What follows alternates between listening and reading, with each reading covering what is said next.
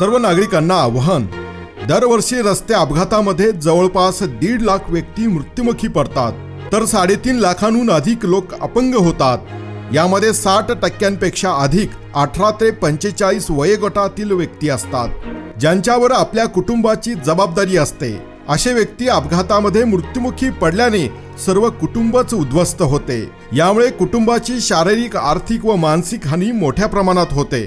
म्हणून रस्त्यावर वाहने चालविताना वाहतूक नियमांचे काटेकोरपणे पालन करावे. ज्यामुळे आपल्यासोबत अगर आपल्या नातेवाईकांसोबत अशा प्रकारच्या दुर्दैवी घटना होणार नाही. दुचाकी वाहन चालविताना हेल्मेटचा वापर जरूर करावा. चारचाकी वाहन चालविणाऱ्या वाहन चालकांनी सीट बेल्ट लावावा.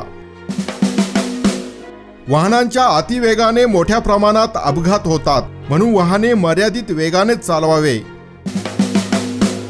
नशापाणी करून कोणत्याही परिस्थितीत वाहन चालू नये विरुद्ध दिशेने वाहन चालविल्याने देखील मोठ्या प्रमाणात अपघात होतात. म्हणून विरुद्ध दिशेने वाहन चालू नये वाहन चालविताना लेनची शिस्त पाळावी. सिग्नलच्या नियमांचे काटेकोरपणे पालन करावे. जड वाहनांनी डाव्या बाजूनेच वाहने चालवावी.